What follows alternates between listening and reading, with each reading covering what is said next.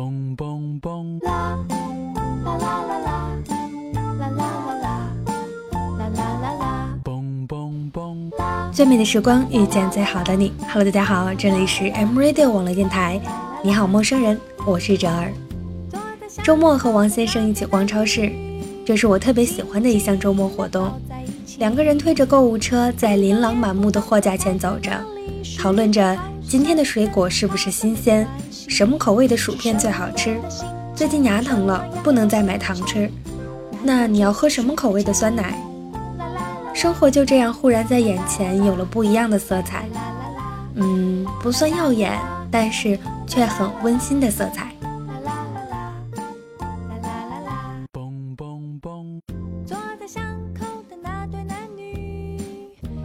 这是第二次在我的节目中提起王先生了。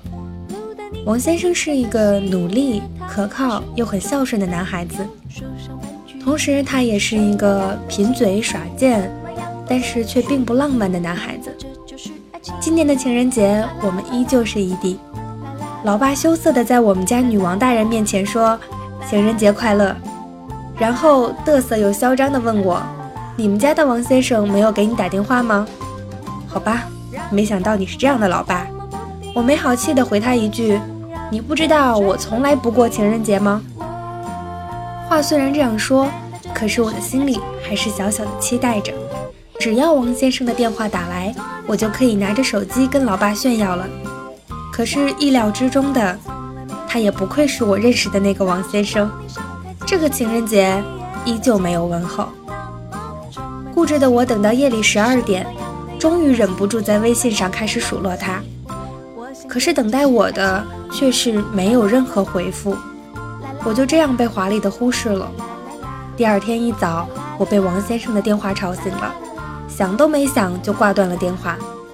不开心加起床气，全世界都不要理我。和他在一起的这些时间里，我几乎已经习惯了和普通日子没有什么两样的情人节，也貌似从来没有庆祝过什么纪念日。就连我们在一起的日子，可能也要拿出日历来去翻一翻，那是几月几号。我常和他抱怨，你已经欠了我好多礼物了，你让我在每一年的情人节，从睁眼到入睡都等不到一句情话。吃饭的时候，你几乎没有给我夹过菜。生理期来了，你连一句多喝热水都不会说。总之。你真的是一个不浪漫的男朋友。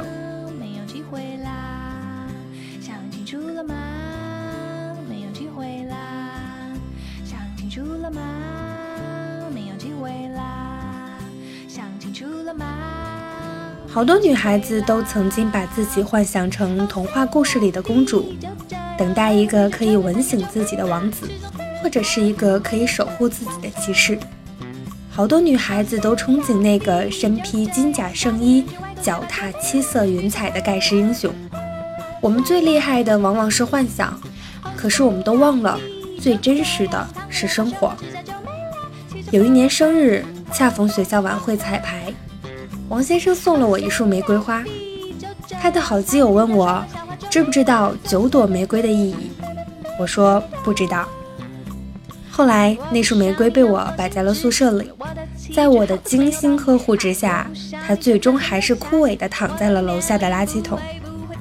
你看，再美的花也会枯萎，红玫瑰还是香槟玫瑰，九朵还是九百九十九朵，衰败的样子都不好看。而我们彼此的陪伴，其实要比玫瑰花来的更有意义吧？你不爱夹菜给别人，我也不爱。闷头吃饭其实很惬意，抬起头撞到你带着笑的眼眸，竟然也是充满温柔的。生理期疼得死去活来，倒是没有人让我多喝热水惹我生气。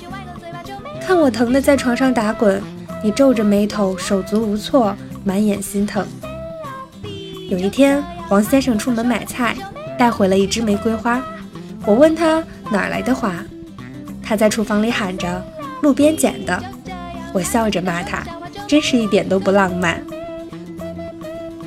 但是我想，很多时候最能让我感觉到爱意和温暖的，其实就是这个有些笨拙，并不浪漫的王先生吧。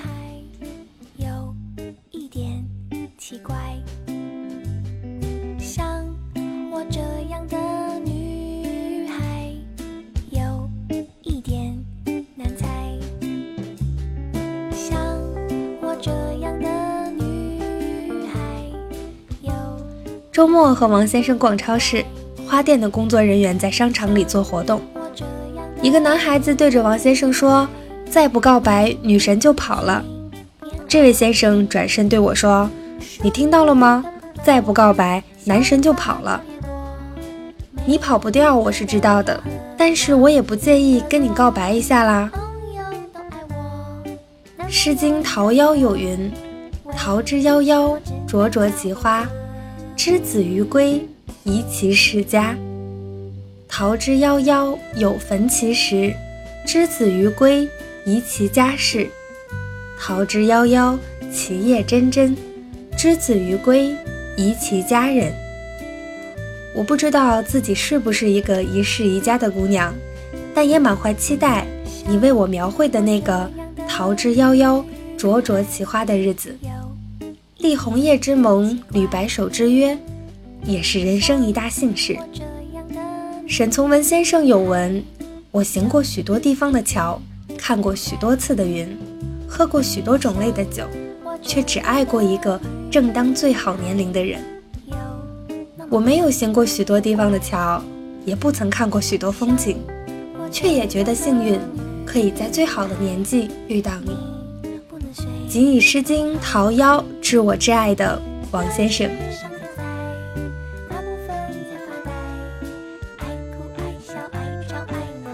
那么，正在收听节目的耳朵们，首先这儿要感谢你们听我唠叨到现在。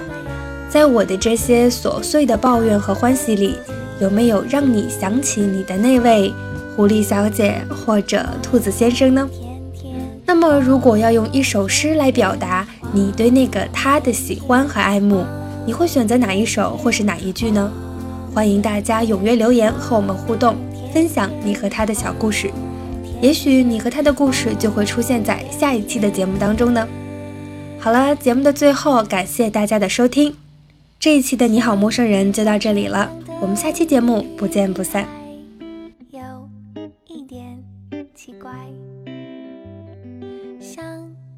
这样的。